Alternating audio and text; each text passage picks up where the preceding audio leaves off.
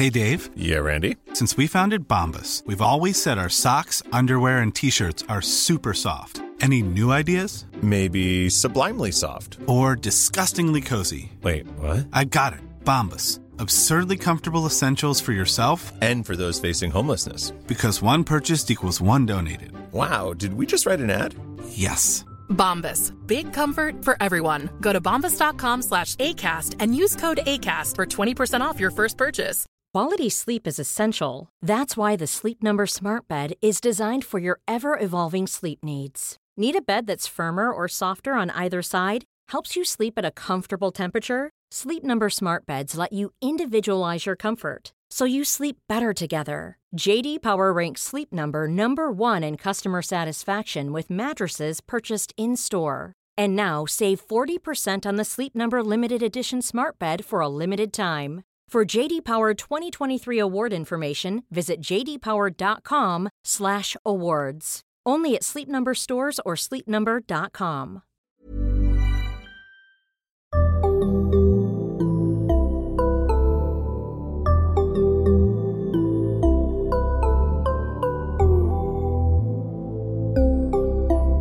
Barnpsykologerna.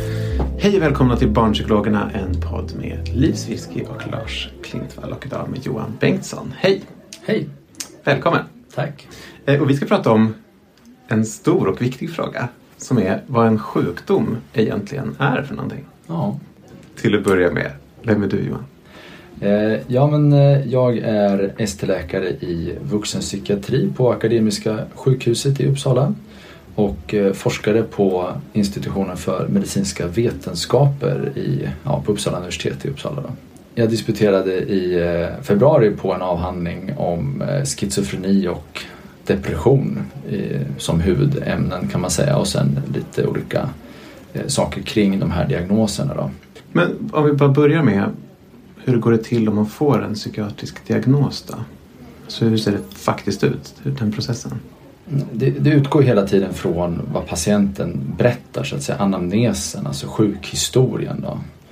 Och den tar man in från patienten själv men också från närstående, anhöriga och andra som känner patienten bra. Och sen så har man ju till sin hjälp det här som många känner till, en, eh, kriterier för olika diagnoser då, som utgår från eh, Eh, DSM som psykiatrins diagnosmanual heter, Diagnostic and Statistical Manual of Mental Disorders.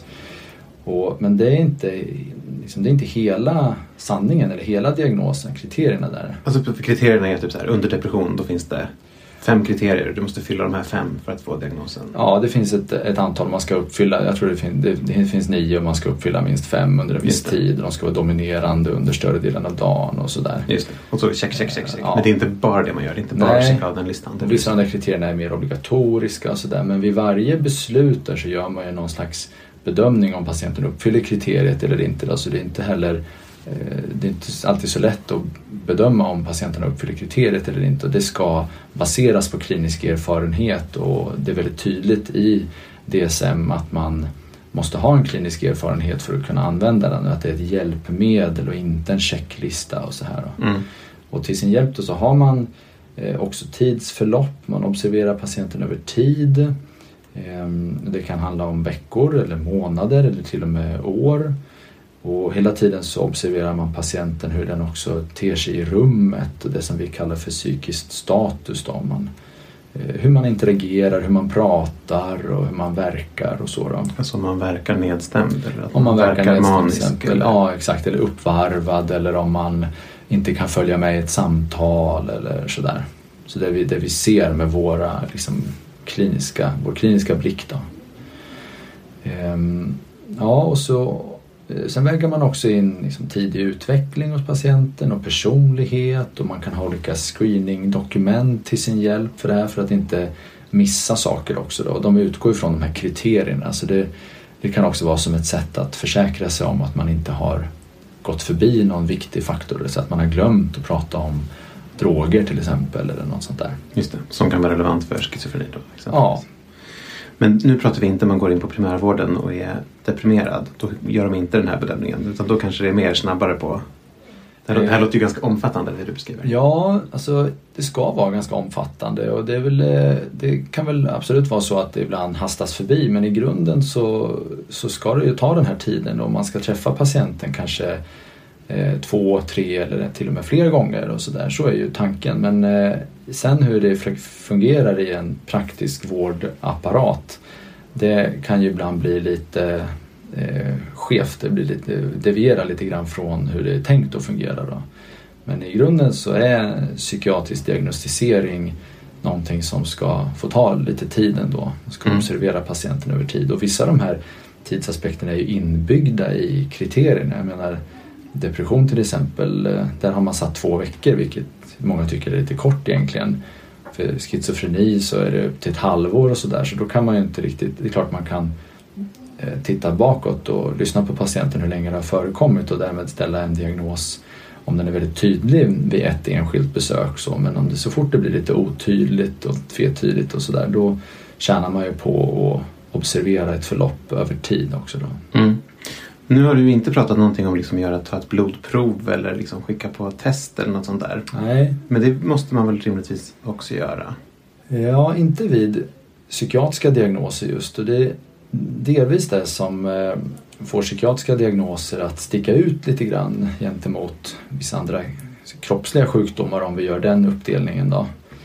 Och det som är speciellt med psykiatriska diagnoser är delvis att man inte har några biologiska markörer eller diagnostiska tester eller blodprover eller sådär. I andra diagnoser så kan man ju kanske ta en röntgenbild eller eh, ett vävnadsprov eller något liknande som bekräftar diagnosen. Men sen är det många kroppsliga sjukdomar som inte heller har några eh, diagnostiska tester eller blodprover eller sådär. Så det är inte helt unikt för psykiatrin. Vad, är det, vad kan det vara för kroppsliga sjukdomar som inte har det? Ja, men det kan vara andra, vissa, eh, vissa reumatiska sjukdomar till exempel som också baseras på kriterier som man har fastställt i olika konsensusförfaranden och sådär. Mm.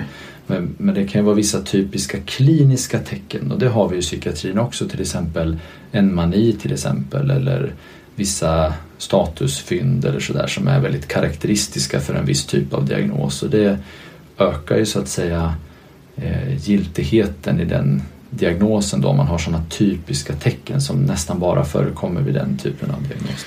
Men det måste ju finnas situationer där man vill utesluta kroppslig sjukdom för att kunna sätta en psykiatrisk mm. diagnos. Och det vill man inte alltid men, eh, jo, men i princip alltid göra på något sätt. Och om man tänker i en vårdcentralsmiljö då tar man ofta ett blodprov just för att se att man inte har en blodbrist eller mm. en eh, sköldkörtel eh, fel eller något annat. Så här. För då skulle man säga att det såg ut som en depression men vi gjorde blodprovet och såg att det var inte det. För ja, det var en sköldkörteldysfunktion egentligen. Så skulle det ju kunna bli då. Det kan liksom ha en annan, eh, mer en annan orsak eller så. Just det. Och även, och även inom psykiatrin där om det kommer in lite mer allvarliga tillstånd med psykos eller sådär så det kan ju det i undantagsfall bero på tumörer eller någon annan eh, liksom kroppslig sjukdom. Då. Så och det vill man såklart utesluta? Ja, så väldigt mycket det ingår ju en hel del liksom, kroppslig utredning när man sätter psykiatriska diagnoser. Men det är mer för att utesluta andra som du är inne på. Det är inte för att bekräfta den psykiatriska diagnosen riktigt. Just det. Och både, för att komma till liksom temat som vi ska prata om, då, både psykiatriska diagnoser och de här kroppsliga diagnoserna. Mm. Um, vad, idén med en diagnos är att man försöker hitta en sjukdom. Eller hur? Ska man tänka att det är liksom samma sak? Eh, Om man säger att någonting har en diagnos betyder det att det är en sjukdom? Ja precis, det, där, det är det här som är kärnfrågan lite här då kanske. Ja. Och det är inte riktigt så att diagnos och sjukdom är samma sak. Och man tänker sig kanske det spontant. Eh, det känns intuitivt att tänka så men eh, sjukdom är ett mycket vidare begrepp egentligen och det är lite svårare att avgränsa det. Men eh, vi ska ju komma in på det såklart eftersom titeln på poddavsnittet är det. Så ja. att vi ska ge oss in på det här. Och, men om vi börjar med, stanna lite vid diagnos då, så betyder det ordet eh, att särskilja något kan man säga. Att, liksom, att veta någonting genom att eh, särskilja eller dela upp någonting. Då. Och, alltså det finns massa olika patienter och nu har vi hittat den här gruppen. Vi skiljer ut de här patienterna och säger det här är en diagnos. Mot, mot de andra. Mot de andra. Ja. Så att, eh, att kunna särskilja ett visst tillstånd gentemot någonting annat. Mm. Eh, då, man, då kan man prata om en diagnos på något sätt. Då. Eh, och en diagnos har liksom olika egenskaper. Den ska vara tillförlitlig så två olika bedömare ska gärna komma fram till samma diagnos om man tittar på samma patient. Men den ska gärna också ha någonting att överensstämma med någonting som finns eller är sant så att säga, som är eh, giltigt. Då. Det där är lite svårare. Det vill säga att det ska till exempel kunna predicera, säga någonting om prognos eller hur man kommer svara på en viss behandling. Ja, så det finns också liksom en egenskap hos diagnoser som ska göra att det ska finnas någon slags nytta med den. Ja. En användbarhet kan man prata om. Ja. Och att få en diagnos ska vara förknippat med någonting positivt. Du ska få tillgång till en viss behandling eller en prognos för hur det kommer gå till exempel som du nämnde. Eh, eller någonting sånt där. Det ska inte bara vara eh, liksom stämpling för stämplingens skull så att säga. Eller kategorisering för kategoriseringens skull. Utan det ska innebära någonting att få en diagnos också. Då.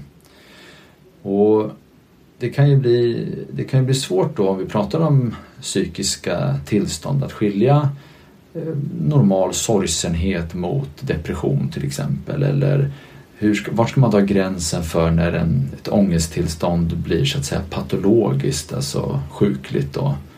Eh, eller eh, som med ADHD, var går gränsen mellan så att säga normalt förekommande svårigheter att koncentrera sig och behålla uppmärksamheten på vissa uppgifter gentemot det som då uppfyller liksom, diagnosen. För alla de här exemplen som du tar upplever alla människor. Alla tycker att det är svårt att fokusera på en tråkig föreläsning. Aha. Alla är ledsna ibland, alla har ångest ibland. Ja, Så var går gränsen? Liksom? ja, och det är precis det som är lite av utmaningen med psykiatrisk diagnostisering. Det är att i grunden ehm, flytande gränser måste man sätta en, en definitiv liksom, gräns på, liksom en kategori där. Får bara passa på att fråga dig eftersom Mm. du kan så, och psykos. Mm. Det är också så med psykos. Att alla upplever psykossymptom i livet. Ja. Eller många. I viss mån absolut så finns det i normalbefolkningen så vet man att eh, en del psykotiska symptom förekommer och psykotiska symptom, då måste vi förklara lite vad det är. Det kan vara till exempel att man eh, hör en röst eller att man känner sig förföljd, att man har eh, alltså paranoia, då, att man är väldigt misstänksam och så här. Och alla de här sakerna kan förekomma i normalbefolkningen men eh, någonstans så när det börjar bli för mycket eller gör att man tappar i funktion eller eh, börjar lida påtagligt av det eller andra sådär avgränsningar så gör det att, eh, att det börjar bli mer av ett liksom, eh, symptom, ett sjukdomssymptom då Mm. och kvalar in för att kanske uppfylla ett visst diagnoskriterium eller sådär. Men det behöver inte vara ett problem att man har vissa psykossymptom. Om det inte leder till negativa konsekvenser. Om man hör en röst Nej. till exempel. I sig Nej, själv. precis. behöver inte vara ett Det behöver ju inte vara ett problem. Eh, och för vissa kan det vara svårt att tolka vad som är en röst och vad som är ens tanke och vissa kan ha det, eh, man kan ha det precis när man eh, ska somna till exempel så kan det vara eh, liksom svårare att tolka verkligheten eller sådär och man Mm. kan tillfälligt försättas i sådana tillstånd också. Då. Men då har man liksom kanske inte riktigt en fullt utblommad psykos men du har någonting som på en glidande skala skulle kunna definieras som ett liksom psykotiskt symptom. Overklighetskänslor är supervanligt. Ja, visst absolut. Ja. Och även sådär personlighetsdrag, misstänksamhet. Vissa är jätte öppna och lämnar inte ens dörren låst och andra skulle aldrig drömma om att låna ut ens en penna till någon annan och tänker att folk tittar på mig på ICA och liksom, man kanske inte tror att CIA är ute efter en men man har ändå en känsla av att man är lite uttittad kanske. Eller så. Mm. Förlåt, det var ett stickspår. Ja. Men så vad landade du i där då med diagnos och sjukdom? Ja, så diagnos det är mer en, eh, ett sätt att särskilja tillstånd från varandra kan man väl säga. Eh, Men sjukdom då, det är lite krångligare. Det, ehm, det finns egentligen ingen officiell definition av vad en sjukdom är. Alltså man letar lite grann så står det till exempel att det kan vara en störning i en organisms funktioner. Ehm, Till exempel att man är blind. Är det? Man, man har funktionen att kunna se och så har man inte den. Ja, kanske det. Eller bryta ett ben. så. Ja, men funktionen bryta, kunna bryta gå. ben är kanske ett lite mer tydligt exempel. Ja, Eh, det är ju någonting som vi alla tänker på som en sjukdom, alltså ett brutet ben. Det är en, en typ av apparatfel då om man säger Mm. så. Alltså kroppen som apparat har gått sönder. just det. Så någon form av störning i kroppens eh, anatomiska eller fysiologiska funktion. Då pratar man om en sjukdom. Alltså jag borde kunna andas ordentligt men nu har jag corona så det gör att jag hostar hela tiden. Ja, Då är man sjuk. att, att vara liksom infekterad av ett coronavirus till exempel, det är också en typisk eh, eh, sjukdom som vi tänker på oss. Så tänker Ja. på det då. Ja. Men, eh, men det, det här är då, om man tar det här till de engelska begreppen så står det här för någonting som kallas för disease på engelska. Alltså sjukdom som en typ av apparatfel.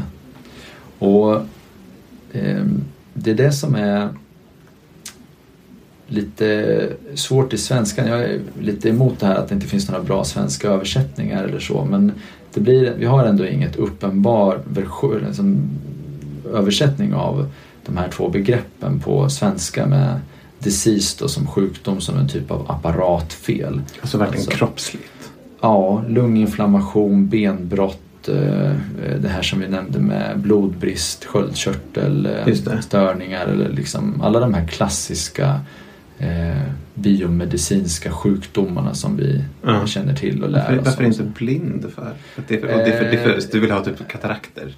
Ja, precis. Jag var bara inte van vid det exemplet. Det är kul att alla jämt tar exemplet brutet ben. För att om Ja. jag sa så här. ehm, ah, nej tyvärr jag har blivit sjuk. Ja. Och med det menar jag jag har brutit benet. Det skulle Ja. folk inte köpa. Nej. För sjuk Nej. låter mer som infektion än det låter som bryta benet. Ja, för precis just bryta ben har nästan blivit en egen kategori. Att Exakt. Jag brutit benet. Det vore jättekul om någon åkte ut för i en skidbacke, ramlade, slog sig och sa jag blev sjuk. Jag är sjuk, jag är sjuk. Ja, verkligen. Ja förlåt det är ett stickspår. Men jag förstår vad du menar. Ja, Disease i alla fall, det är liksom det här kroppsliga. Ja, det är det kroppsliga då. Och problemet med det här är att eh, det är inte alltid det räcker så att säga inte bara med det. För det finns också andra begrepp där man får se sjukdom som en typ av illabefinnande. Att man inte mår bra helt enkelt. Och det kallas då för illness på engelska istället.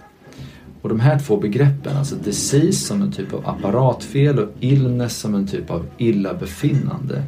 Om vi tänker disease som att ha en sjukdom och illness som att, att känna sig sjuk. Mm. Då börjar man närma sig vad det handlar om i alla fall. Mm. Men, men läser man engelsk litteratur så märker man att folk gör den här eh, distinktionen i alla fall. Eh, man pratar till exempel inte sällan inte om mental disease, alltså psykisk disease, utan man pratar om mental illness till exempel. Eh, eller, eller disorder egentligen, alltså störning, psykisk störning. Vi kan komma tillbaks till det hur man har kategoriserat de här i de här olika diagnosmanualerna. Men eh, det är väldigt få tillstånd där man pratar om psykiska sjukdomar visar det sig. Då. Just för att det kanske kan vara svårt att, att få in dem i den här sjukdomsdefinitionen om man går på det här att det ska finnas en störning i organismens funktioner. Då. Som man ska kunna hitta. Ja, precis. Och bevisa på individnivå. Då. Men det, det kan vi nästan komma tillbaka till tror jag. Men, men det kan vara värt att nämna lite mer om de här begreppen för de är, jag tror inte att de är så allmänt eh, förekommande. Så disease, eh, det här sjukdom som apparatfel, det, det hör hemma i vårt eh, så att säga biomedicinska eh, paradigm med en, en så kallad positivistisk vetenskapstradition och där man har objektiva tecken för olika saker och man kan mäta eh, Blodprover blodprov, till exempel röntgenundersökningar eller sådär. Då. Och, eh, hit hör ju då de här typen av sjukdomar som jag har diskuterat med lunginflammation och sånt här. Och man ser på de här sjukdomarna ungefär som grundämnen i periodiska systemet. Alltså de är väldigt naturligt klassificerade och de finns där från början, kommer alltid att finnas där och de ser ungefär likadana ut världen över i alla tider och så där. Så de är väldigt allmängiltiga. Hey, Dave. Yeah, Randy. Since we founded Bombus, we've always said our socks, underwear, and t shirts are super soft. Any new ideas? Maybe sublimely soft. Or disgustingly cozy? Wait, what? I got it. Bombus. Absurdly comfortable essentials for yourself And for those facing homelessness. because one purchased equals one donated. Wow, did we just write an ad? Yes. Bombas. Big comfort for everyone. Go to bombas.com slash ACAST and use code ACAST for 20% off your first purchase. Imagine the softest sheets you've ever felt. Now imagine them getting even softer over time. That's what you'll feel with Bowl and Branch's organic cotton sheets. In a recent customer survey, 96% replied that Bowl and Branch sheets get softer with every wash. Start getting your best night's sleep in these sheets that get softer and softer for years to come. Try their sheets with a 30-night guarantee. Plus, get 15% off your first order at bowlandbranch.com. Code BUTTERY. Exclusions apply. See site for details. Mom deserves the best, and there's no better place to shop for Mother's Day than Whole Foods Market. They're your destination for unbeatable savings, from premium gifts to show-stopping flowers and irresistible desserts. Start by saving 33% with Prime on all body care and candles. Then get a 15-stem bunch of tulips for just $9.99 each with Prime. Round out Mom's menu with festive rosé, irresistible berry chantilly cake, and more special treats. Come celebrate Mother's Day at Whole Foods Market. Men problemet uppstår när man inte kan hitta något kroppsligt fel och patienten ändå mår dåligt, alltså man känner sig sjuk. Det vill säga man har det här som kallas för illness mer. Och säger sig sjuk, då kan det vara, eller upplever sig sjuk, känner sig sjuk. Eh, Det kan ju vara att man kommer hit och känner sig nedstämd och har jobbiga tankar. Du menar inte Mm. jag har ont i armen. Utan Ja, det skulle kan också kunna vara. Både och egentligen här men att, att man, det är mer subjektiva besvär, alltså lidande av olika slag och det kan vara allt från som du sa nedstämdhet eh, men det kan också ha att göra med alltså, mer eh, kroppsliga symptom, och smärta, trötthet, yrsel, oro, illamående eller nedstämdhet som sagt. Alltså. Men skillnaden är just att det är, eh, det är ett subjektivt symptom som inte går att bevisa med ett blodprov eller en röntgenundersökning och så här. Och eh, därför så det finns en väldigt, en väldigt kraft i potentiell kränkning i det här att om man inte lyckas kommunicera det här till patienten på ett bra sätt så är det väldigt känsligt. Eh, att, för det, det är så väldigt lätt att låta som att man förringar eller kritiserar patienten, att man inte tror på dem, att det, att det är någonting som inte finns på riktigt eller sådär. Det, det är så Mm. väldigt lätt att det går till det. Och det är tråkigt för symptomen är såklart alltid äkta men ibland kan man behöva problematisera tolkningar av symptom och hitta olika förklaringsmodeller och sånt här. Men det finns ofta ganska mycket Sjukvården vimlar av olika pseudoförklaringar till sådana här besvär. Man pratar om nerver som ligger i kläm och ehm, att man har, eh, det sitter i musklerna lite, att man har lite känslig tarm eller såna här saker. Ehm, och det här är ju saker som man inte alltid har lyckats bevisa på just den individen. Utan det är mer av pseudovetenskapliga förklaringar till att förklara vissa symptom som kan uppstå. Då. För nu när du pratar då tänker jag att, du, att det, liksom, vi pratar om liksom långvarig smärta, Ja, depression, utbrändhet. Det är den sortens, när du pratar om illness så Mm. är det det det låter som för mig. ja det, den, det begreppet täcker ju in väldigt många av de symptomen som uppstår där. För det är ju samma sak med till exempel eh, schizofreni eller autism eller ADHD i meningen att det inte finns ett blod... Det finns ingen disease. under. Nej. Eller vi vet i alla fall inte vad den diseasen är. Nej, precis. Och vi kan fundera över om det kommer upptäckas en sån eller inte. Ja. Men vi vet i alla fall i dagsläget inte och vi vet absolut inte på individnivå Nej, vad det skulle vara för disease.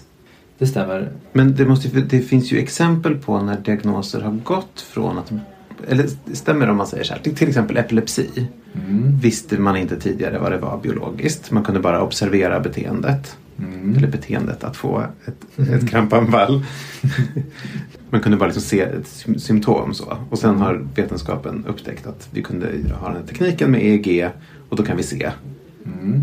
Det här verkar vara vad det biologiskt var för någonting egentligen. Mm. Då har det liksom gått till att blivit en disease. Ja, men så kan man ju se det. Då har man ju lyckats beskriva det och särskilja det gentemot något annat med hjälp av någon form av biologiskt mått. Då. Just det. Så den här diagnostiska processen, alltså att särskilja det från ja, någonting annat, Mm. där kan du ta hjälp av ett mer objektivt mått. Så i den mån så du, får du då högre giltighet så att säga och uppfyller mer av disease-definitionen då av sj- sjukdom. Så kan det ju hända att det sker med psykiska eh, sjukdomar som vi har idag framöver också. Det är ju allas förhoppning på Ja. något sätt att det ska göra det. Det klassiska exemplet där är neurosyfilis där man såg vissa psykiska symptom och sen senare så märkte man att det här berodde på en viss eh, bakterie helt enkelt. Det var den och inget annat. Och när man behandlade det så försvann symptomen. Mm. Och, och det kan ju tänkas att man upptäcker något liknande för vissa av de psykiska sjukdomar vi ser idag också men än så länge har man inte gjort det för de vi har idag i alla fall. Men också ditt exempel där med sköldkörteldysfunktion. Då har man ju plockat en del av det som ser ut som depression och plockat iväg och gjort en egen kroppslig disease av det och sagt nej det såg ut som depression men nu klipper vi bort den delen av diagnosen och säger det här är sköldkörteldysfunktion och det är en disease.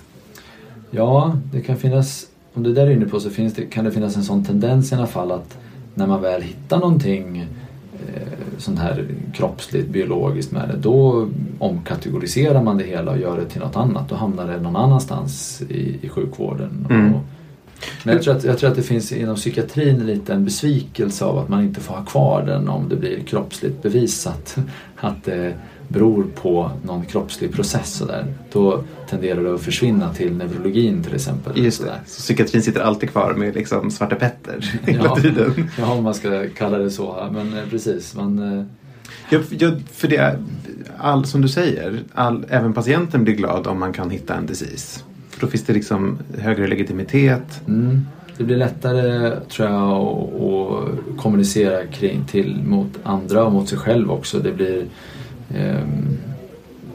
Det finns ju någon slags eh, uppfattning eller stigma om att man kanske har försatt sig i situationen själv eller att man har orsakat det själv eller sådär. Att det bara hänger på ens karaktär eller sådär. Just det.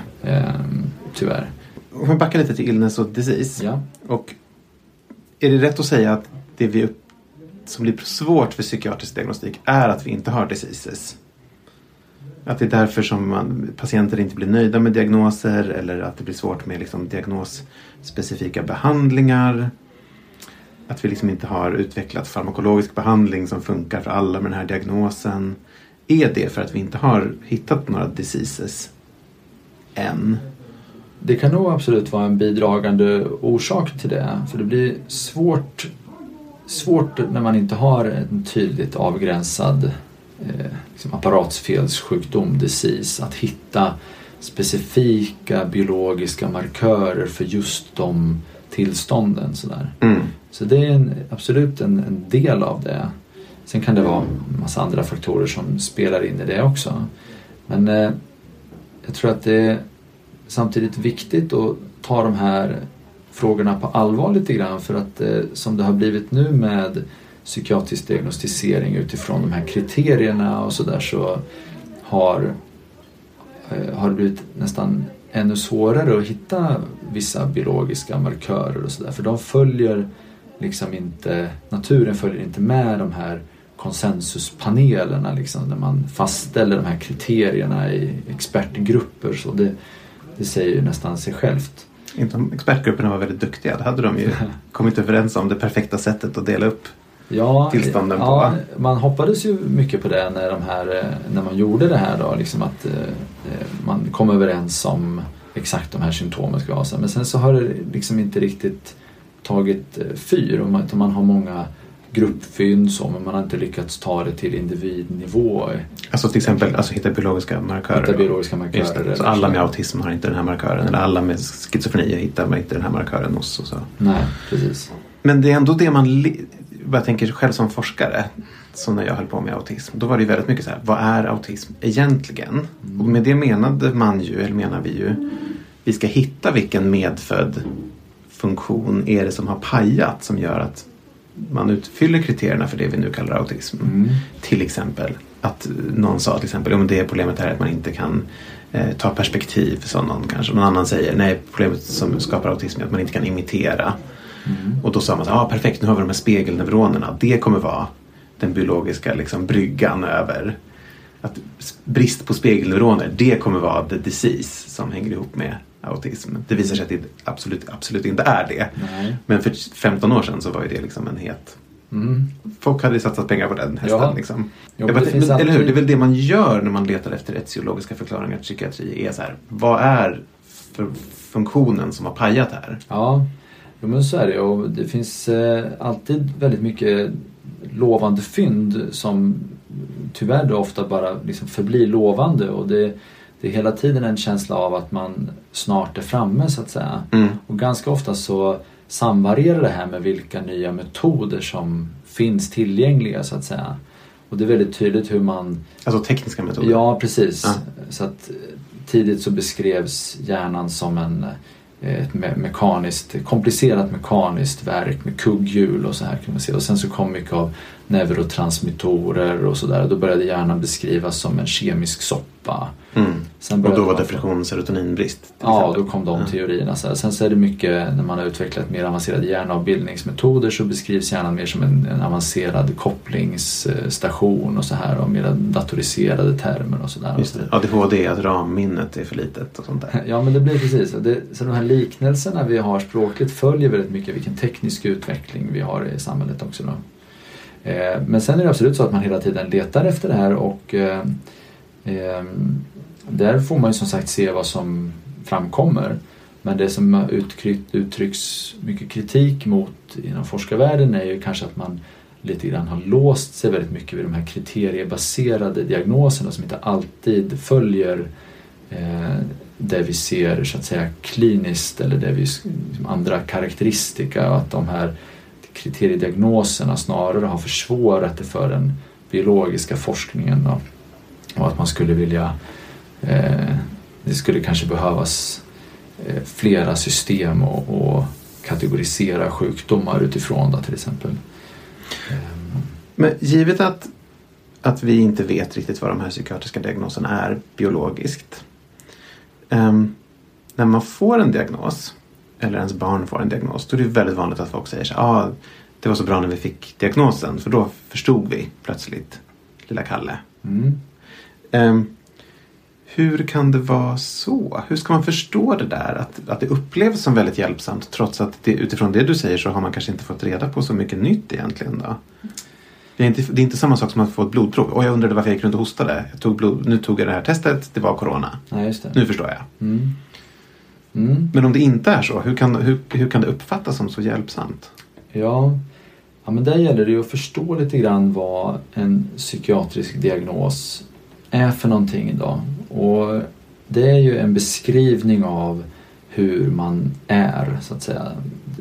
De här kriterierna hjälper till för det och det eh, anamnesen hjälper till för det och hur vi observerar patienten och allt det här är så att säga beskrivningar av vad vi som sätter diagnosen ser framför oss. Då.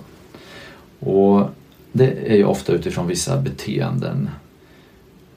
Och då när man får den där diagnosen då händer det ofta, märker man att ganska så snabbt så börjar man istället förklara sig själv utifrån diagnosen. Så diagnosen blir förklaringsmodellen för hur man är. Och Så då plötsligt så får man den här typen av man tycker att det faller på plats sådär att ja, men nu förstår jag varför det har blivit som det har blivit och, och det här förklarar varför jag är som jag är och sådär. Och det där är ju tyvärr lite av ett cirkelresonemang eftersom som sagt du får diagnosen utifrån hur du är men du tolkar det snabbt som att du är som du är för att du har en diagnos. Så. Man glömmer att det är en beskrivning. Man glömmer att det är en beskrivning och att den inte säger något om orsaker eh, egentligen. Så att det, egentligen är det där lite av en feltolkning och det kanske är okej i, i någon mån när man har, det kan vara en pedagogisk poäng kanske. Eh, om, men det, det kan också bli, slå över, det kan bli farligt när man börjar identifiera sig för starkt med en viss diagnos och ett visst beteende och att man eh, så att säga eh, omedvetet kanske ursäkta kanske fel ord men eh, förklarar, förklarar eller rättfärdigar ett visst beteende utifrån att man då har fått den här diagnosen. Så man säger att Nej, men jag, jag kan inte göra det här för jag har ju min ADHD eller jag orkar inte det här för jag har en depression eller sådär. Och då har man ju fått den diagnosen för att man inte kan eller orkar eller har den förmågan eller sådär. Men, men plötsligt så börjar man eh, väva in det i sitt eget beteende. Då. Det här fenomenet har man beskrivit från forskarhåll lite grann och kallar det här för att det, det är interaktiva kategorier. Så när man kategoriserar människor i grupper så kan man inte göra det utan att den kategorin i sig börjar påverka gruppen. Alltså i och med att det finns en diagnos borderline så börjar personer som får den diagnosen tänka på sig själva på det sättet och ha Facebookgrupper och läsa böcker om borderline och Ja men precis. Det, eller, det är det ja, du menar? den, liksom. Eller det, autism? Det är den eller... interaktionen lite grann. Precis att man eh, Det finns samhälleliga föreställningar om vissa eh, diagnoser och det finns sätt att bete sig på som stämmer in med hur man har blivit kategoriserad och det kan vara alla möjliga exempel i det här men att just det som kategori, den eller det som kategoriseras och kategorin i sig påverkar varandra. Det är inte en envägskommunikation däremellan utan det sker ett utbyte, en interaktion mellan de här två eh, fenomenen då, och det gör att eh, man kan få se upp lite grann så att man inte låser sig för mycket i eh, en viss diagnosformulering till exempel och sådär utan att man får komma ihåg att man har fått, det Det är en beskrivning av hur, hur man är men att det fortfarande finns, man, finns rum att förändra det. Eller så där. Och diagnoser, psykiatriska diagnoser är inte huggna i sten riktigt utan de kan förändras lite beroende på hur man svarar på behandling, på tid som går, förlopp eller sådär. Så de kan behöva omprövas och så. Då. Avslutningsvis, Mm. har du något boktips om man vill läsa mer om det här med diagnoser och vad sjukdom egentligen är för någonting?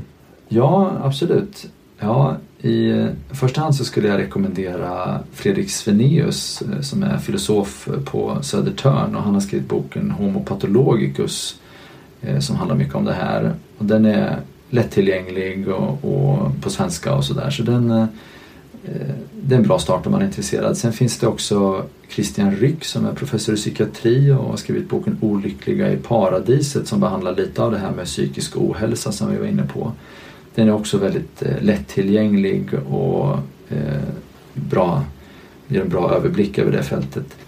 Och sen eh, om man är intresserad av just ADHD så skulle jag rekommendera Katarina Bjärvall som har skrivit boken Störningen, ADHD, pillren och det stressade samhället. Den fick Guldspaden också. Den är fascinerande research bakom den och otroligt heltäckande och tar upp väldigt många eh, aspekter av ADHD. Så den skulle jag rekommendera just specifikt för dig i så fall. Tack Johan! Tack själv! Tack ni som lyssnade! Barnpsykologerna finns på Facebook och på Instagram. Hej då!